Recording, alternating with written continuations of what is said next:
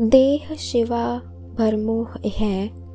ਸ਼ੁਭ ਕਰਮਨ ਤੇ ਕਬਹੂ ਨ ਟਰੋ ਨ ਡਰੋ ਅਰਸੋ, ਜਬ ਜਾਏ ਲਰੋ ਨਿਸ਼ਚੈ ਕਰ ਆਪਣੀ ਜੀਤ ਕਰੋ ਤੁਸੀਂ ਸੁਣ ਰਹੇ ਹੋ ਬੂੰਦੇ ਦੀ ਪੋਡਕਾਸਟ ਸਰਵਿਸ ਤੁਹਾਡੀ ਦੋਸਤ ਜਸਲੀਨ ਕੌਰ ਦੇ ਨਾਲ। ਤੇ ਮੇਰੇ ਨਾਲ ਪੰਜਾਬੀਅਤ ਦਾ ਵਿਸ਼ਾ ਜਾਰੀ ਹੈ।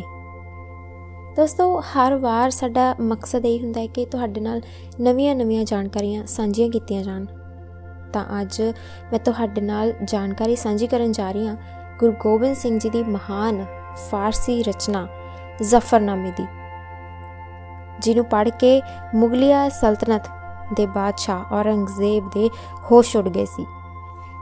ਦੋਸਤੋ, ਗੁਰੂ ਗੋਬਿੰਦ ਸਿੰਘ ਜੀ ਨੇ 1705 ਈਸਵੀ ਵਿੱਚ ਜਦੋਂ ਗੁਰੂ ਸਾਹਿਬ ਦੀਨਾ ਵਿੱਚ ਸੀ ਤਾਂ ਉਸ ਸਮੇਂ ਉਹਨਾਂ ਨੇ ਔਰੰਗਜ਼ੇਬ ਨੂੰ ਫਾਰਸੀ ਵਿੱਚ ਇੱਕ ਪੱਤਰ ਲਿਖਿਆ ਸੀ ਜਿਸ ਨੂੰ ਜ਼ਫਰਨਾਮਾ ਕਹਿੰਦੇ ਨੇ। ਜ਼ਫਰਨਾਮਾ ਦਾ ਅਰਥ ਹੈ ਜਿੱਤ ਦੀ ਚਿੱਠੀ। ਇਹ ਜਿੱਤ ਸੀ ਨੈਤਿਕਤਾ ਦੀ, ਧਰਮ ਦੀ ਤੇ ਸੱਚ ਦੀ। ਗੁਰੂ ਸਾਹਿਬ ਨੇ ਜ਼ਫਰਨਾਮਾ ਚਾਰ ਸਹਿਬਜ਼ਾਦਿਆਂ ਦੀ ਚਮਕੌਰ ਤੇ ਸਰਹੰਦ ਵਿੱਚ ਹੋਈ ਸ਼ਹੀਦੀ ਤੋਂ ਬਾਅਦ ਔਰੰਗਜ਼ੇਬ ਨੂੰ ਉਹਦਾ ਅਕਸ ਦਿਖਾਉਣ ਲਈ ਲਿਖਿਆ ਸੀ, ਜਿਹਨੂੰ ਪੜ੍ਹ ਕੇ ਔਰੰਗਜ਼ੇਬ ਆਪਣੇ ਆਪ ਤੇ ਬਹੁਤ ਸ਼ਰਮਿੰਦਾ ਹੋਇਆ ਸੀ ਤੇ ਆਪਣੀਆਂ ਨਜ਼ਰਾਂ ਵਿੱਚ ਗਿਰਿਆ ਮਹਿਸੂਸ ਕਰ ਰਿਹਾ ਸੀ, ਕਿਉਂਕਿ ਉਹ ਜਾਣਦਾ ਸੀ ਕਿ ਸਭ ਕੁਝ ਜਾਣਦੇ ਹੋਏ ਵੀ ਉਹਨੇ ਝੂਠ ਦਾ ਪੱਲਾ ਫੜਿਆ ਹੋਇਆ ਸੀ। ਦੋਸਤੋ 1704 ਈਸਵੀ ਵਿੱਚ ਮੁਗਲ ਤੇ ਪਹਾੜੀ ਰਾਜਿਆਂ ਦੀਆਂ ਫੌਜਾਂ ਨੇ ਰਲ ਕੇ ਅਨੰਦਪੁਰ ਸਾਹਿਬ ਨੂੰ ਘੇਰ ਲਿਆ ਸੀ। ਘੇਰਾ ਲੰਮਾ ਹੋਣ ਕਰਕੇ ਦੁਸ਼ਮਣਾਂ ਵੱਲੋਂ ਗੁਰੂ ਸਾਹਿਬ ਨਾਲ ਸਮਝੌਤਾ ਕੀਤਾ ਗਿਆ ਕਿ ਇੱਕ ਵਾਰ ਗੁਰੂ ਸਾਹਿਬ ਅਨੰਦਪੁਰ ਦਾ ਕਿਲਾ ਛੱਡ ਦੇਣ। ਉਹਨਾਂ ਨੂੰ ਬਿਨਾਂ ਕਿਸੇ ਰੁਕਾਵਟ ਦੇ ਇੱਥੋਂ ਜਾਣ ਦਿੱਤਾ ਜਾਏਗਾ। ਇਸ ਬਾਰੇ ਔਰੰਗਜ਼ੇਬ ਵੱਲੋਂ ਲਿਖਤੀ ਕਸਮਾਂ ਵੀ ਭੇਜੀਆਂ ਗਈਆਂ, ਜੋ ਕਿ ਸਰਾਸਰ ਝੂਠੀਆਂ ਸੀ। ਗੁਰੂ ਜੀ ਦੇ ਕਿਲਾ ਖਾਲੀ ਕਰਕੇ ਜਾਣ ਪਿੱਛੋਂ ਹੀ ਮੁਗਲ ਫੌਜਾਂ ਨੇ ਉਹਨਾਂ ਦਾ ਪਿੱਛਾ ਕਰਨਾ ਸ਼ੁਰੂ ਕਰ ਦਿੱਤਾ ਸੀ। ਉਹਨਾਂ ਝੂਠੀਆਂ ਕਸਮਾਂ ਬਾਰੇ ਜੋ ਔਰੰਗਜ਼ੇਬ ਨੇ ਉਸ ਸਮੇਂ ਖਾਧੀਆਂ ਸੀ, ਗੁਰੂ ਸਾਹਿਬ ਨੇ ਜ਼ਫਰਨਾਮੇ ਵਿੱਚ ਵੀ ਲਿਖੀਆਂ। ਜ਼ਫਰਨਾਮਾ ਫਾਰਸੀ ਵਿੱਚ ਲਿਖਿਆ ਹੋਇਆ ਇੱਕ ਪੱਤਰ ਹੈ। ਅੱਜ ਮੈਂ ਤੁਹਾਡੇ ਨਾਲ ਜ਼ਫਰਨਾਮੇ ਦੀਆਂ ਕੁਝ ਸਤਰਾਂ ਸਾਂਝੀਆਂ ਕਰੂੰਗੀ। ਗੁਰੂ ਸਾਹਿਬ ਲਿਖਦੇ ਨੇ, ਨਾ ਕਤਰਾ ਮਰਾ ਇਤਬਾਰੇ ਬਰੋਸਤ, ਕੇ ਬਖਸ਼ਿਓ ਦੀਵਾਨ, ਹਮ ਹੈ ਕਿਸ ਬਗੋਸਤ।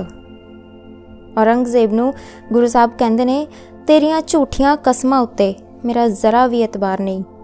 ਤੇਰੇ ਬਖਸ਼ੀ, ਤੇਰੇ ਦੀਵਾਨ ਸਭ ਝੂਠੇ ਨੇ। ਤੂੰ ਵੀ ਝੂਠਾ ਹੈ। ਨਾ ਦਾਨਮ ਕੇ ਈਨ, ਮਰਦ ਰੂਹ ਬਾਹ ਪੀਚ, ਦਿਗਰ ਹਰਗਿਜ਼ਨ ਰਾਹ ਨਾਯਾਯਾਮ ਬਹੀਚ। ਇੱਥੇ ਗੁਰੂ ਸਾਹਿਬ ਕਹਿੰਦੇ ਨੇ ਕਿ ਔਰੰਗਜ਼ੇਬ, ਮੈਂ ਨਹੀਂ ਜਾਣਦਾ ਸੀ ਕਿ ਮਰਦ ਲੂੰਬੜੀ ਵਾਂਗ ਮਕਾਰ ਹੁੰਦੇ ਨੇ। ਕੁਰਾਨ ਦੀਆਂ ਝੂਠੀਆਂ ਕਸਮਾਂ ਖਾਂਦੇ ਨੇ। ਨਹੀਂ ਤਾਂ ਮੈਂ ਹਰਗਿਜ਼ ਵੀ ਇਸ ਰਸਤੇ ਨਾ ਹੁੰਦਾ ਤੇ ਨਾ ਹੀ ਮੈਂ ਅਨੰਦਪੁਰ ਸਾਹਿਬ ਦਾ ਕਿਲਾ ਛੱਡਦਾ। ਅਗਰਚੇ ਤੁਰਾ ਇਤਬਾਰ ਆਮਦੇ, ਕਮਰ ਬਸਤਾਏ ਪੇਸ਼ਵਾਜ਼ ਆਮਦੇ। ਗੁਰੂ ਸਾਹਿਬ ਔਰੰਗਜ਼ੇਬ ਨੂੰ ਸ਼ਰਮਸਾਰ ਕਰਕੇ ਕਹਿੰਦੇ ਨੇ ਕਿ ਜੇਕਰ ਤੂੰ ਖੁਦ ਕੁਰਾਨ ਤੇ ਯਕੀਨ ਕਰਦਾ, ਤਾਂ ਤੂੰ ਖੁਦ ਲੜਾਈ ਦੇ ਮੈਦਾਨ ਵਿੱਚ ਕਮਰ ਕੱਸ ਕੇ ਆਉਂਦਾ, ਨਾ ਕਿ 10 ਲੱਖ ਦੀ ਫੌਜ ਨੂੰ 40 ਸਿੰਘਾਂ ਨਾਲ ਲੜਨ ਲਈ ਭੇਜਦਾ। ਹਮੂ ਮਰਦ ਬਾਇਦ, ਸ਼ਵਦ ਸੁਖਨਵਰ, ਨਾ ਸ਼ਿਕਮੇ ਦਿਗਰ ਦਰਦਹਾਨੇ ਦਿਗਰ। ਇੱਥੇ ਗੁਰੂ ਸਾਹਿਬ ਫਰਮਾਉਂਦੇ ਨੇ ਕਿ ਇਨਸਾਨ ਉਹ ਹੋਣਾ ਚਾਹੀਦਾ ਹੈ ਜੋ ਵਾਅਦੇ ਦਾ ਪੱਕਾ ਹੋਵੇ, ਇਹੋ ਜਾਣਾ ਹੋਵੇ ਜਿਹੜਾ ਮੂੰਹ ਤੇ ਕੁਝ ਹੋਰ ਤੇ ਢਿੱਡ 'ਚ ਉਹਦੇ ਕੁਝ ਹੋਰ ਹੋਵੇ।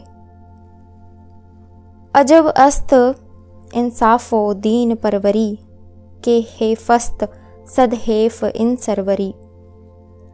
ਗੁਰੂ ਸਾਹਿਬ ਜੀ ਕਹਿੰਦੇ ਨੇ ਕਿ हे ਔਰੰਗਜ਼ੇਬ ਤੇਰਾ ਨਿਆਂ ਅਜੀਬ ਹੈ, ਤੇਰੀ ਧਰਮ ਪਾਲਣਾ ਵੀ ਅਸਚਰਜ ਹੈ।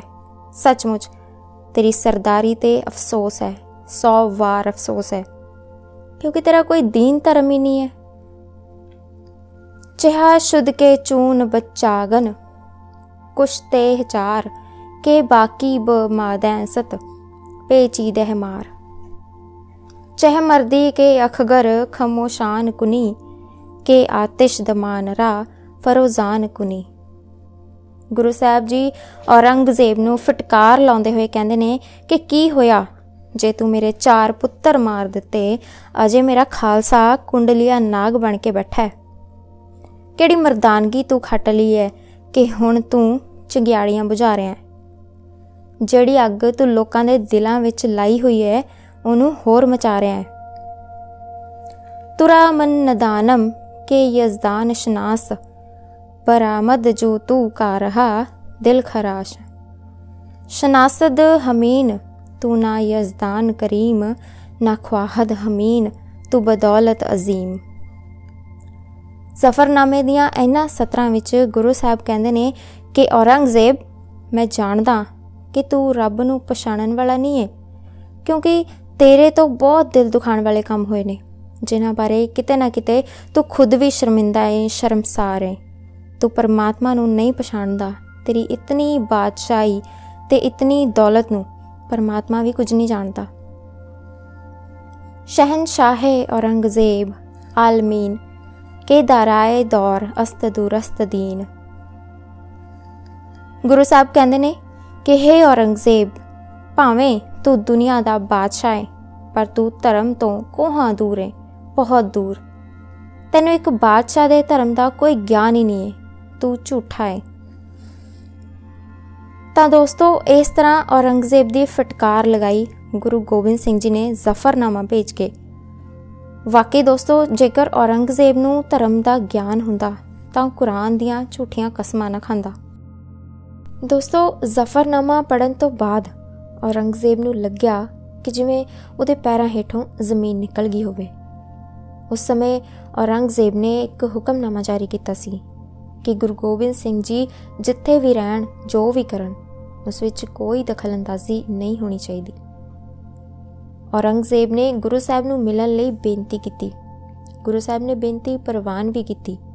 ਪਰ ਔਰੰਗਜ਼ੇਬ ਸ਼ਰਮਿੰਦਗੀ ਦੀ ਦਲਦਲ ਵਿੱਚ ਐਸਾ ਫਸਿਆ ਕਿ ਨਿਕਲ ਨਾ ਸਕਿਆ ਤੇ ਉਸ ਦੀ ਗੁਰੂ ਸਾਹਿਬ ਨੂੰ ਮਿਲਣ ਤੋਂ ਪਹਿਲਾਂ ਹੀ ਮੌਤ ਹੋ ਗਈ ਸੀ। ਦੋਸਤੋ, ਔਰੰਗਜ਼ੇਬ ਨੂੰ ਆਪਣੇ ਕੀਤੇ ਦਾ ਪਛਤਾਵਾ ਸੀ। ਉਹਨੇ ਆਪਣੀ ਮੌਤ ਤੋਂ ਪਹਿਲਾਂ ਹੀ ਇਹ ਕਹਿਤਾ ਸੀ ਕਿ ਮੈਂ ਬਹੁਤ ਪਾਪੀ ਬਾਦਸ਼ਾਹ। ਮੇਰੀ ਕਬਰ ਬਹੁਤ ਸਾਦੀ ਬਣਾਈ ਜਾਵੇ। ਮੇਰੀ ਕਬਰ ਉੱਥੇ ਬਣਾਈ ਜਾਵੇ ਜਿੱਥੇ ਕੋਈ ਰੁੱਖ ਨਾ ਹੋਵੇ। ਕਿਉਂਕਿ ਮੇਰੇ ਵਰਗੇ ਪਾਪੀ ਦੀ ਕਬਰ ਨੂੰ ਤਾਂ ਛਾਂ ਵੀ ਨਸੀਬ ਨਹੀਂ ਹੋਣੀ ਚਾਹੀਦੀ। ਦੋਸਤੋ, ਇਸ ਤਰ੍ਹਾਂ ਔਰੰਗਜ਼ੇਬ ਨੇ ਆਪਣੇ ਕੀਤੇ ਦਾ ਕਰਮ ਭੁਗਤਿਆ ਸੀ। ਤੁਸੀਂ ਸੁਣ ਰਹੇ ਸੀ ਬੂੰਦੇ ਦੀ ਪੋਡਕਾਸਟ ਸਰਵਿਸ ਆਪਣੀ ਦੋਸਤ ਜਸਲੀਨ ਕੌਰ ਦੇ ਨਾਲ। ਤਾਂ ਦੋਸਤੋ, ਕਿਵੇਂ ਦਾ ਲੱਗਿਆ ਤੁਹਾਨੂੰ ਜ਼ਫਰਨਾਮੇ ਦੀ ਜਾਣਕਾਰੀ ਹਾਸਲ ਕਰਕੇ? ਸਾਨੂੰ ਲਿਖ ਭੇਜਿਓ। ਸਾਡੀ ਈਮੇਲ ਆਈਡੀ ਤੇ।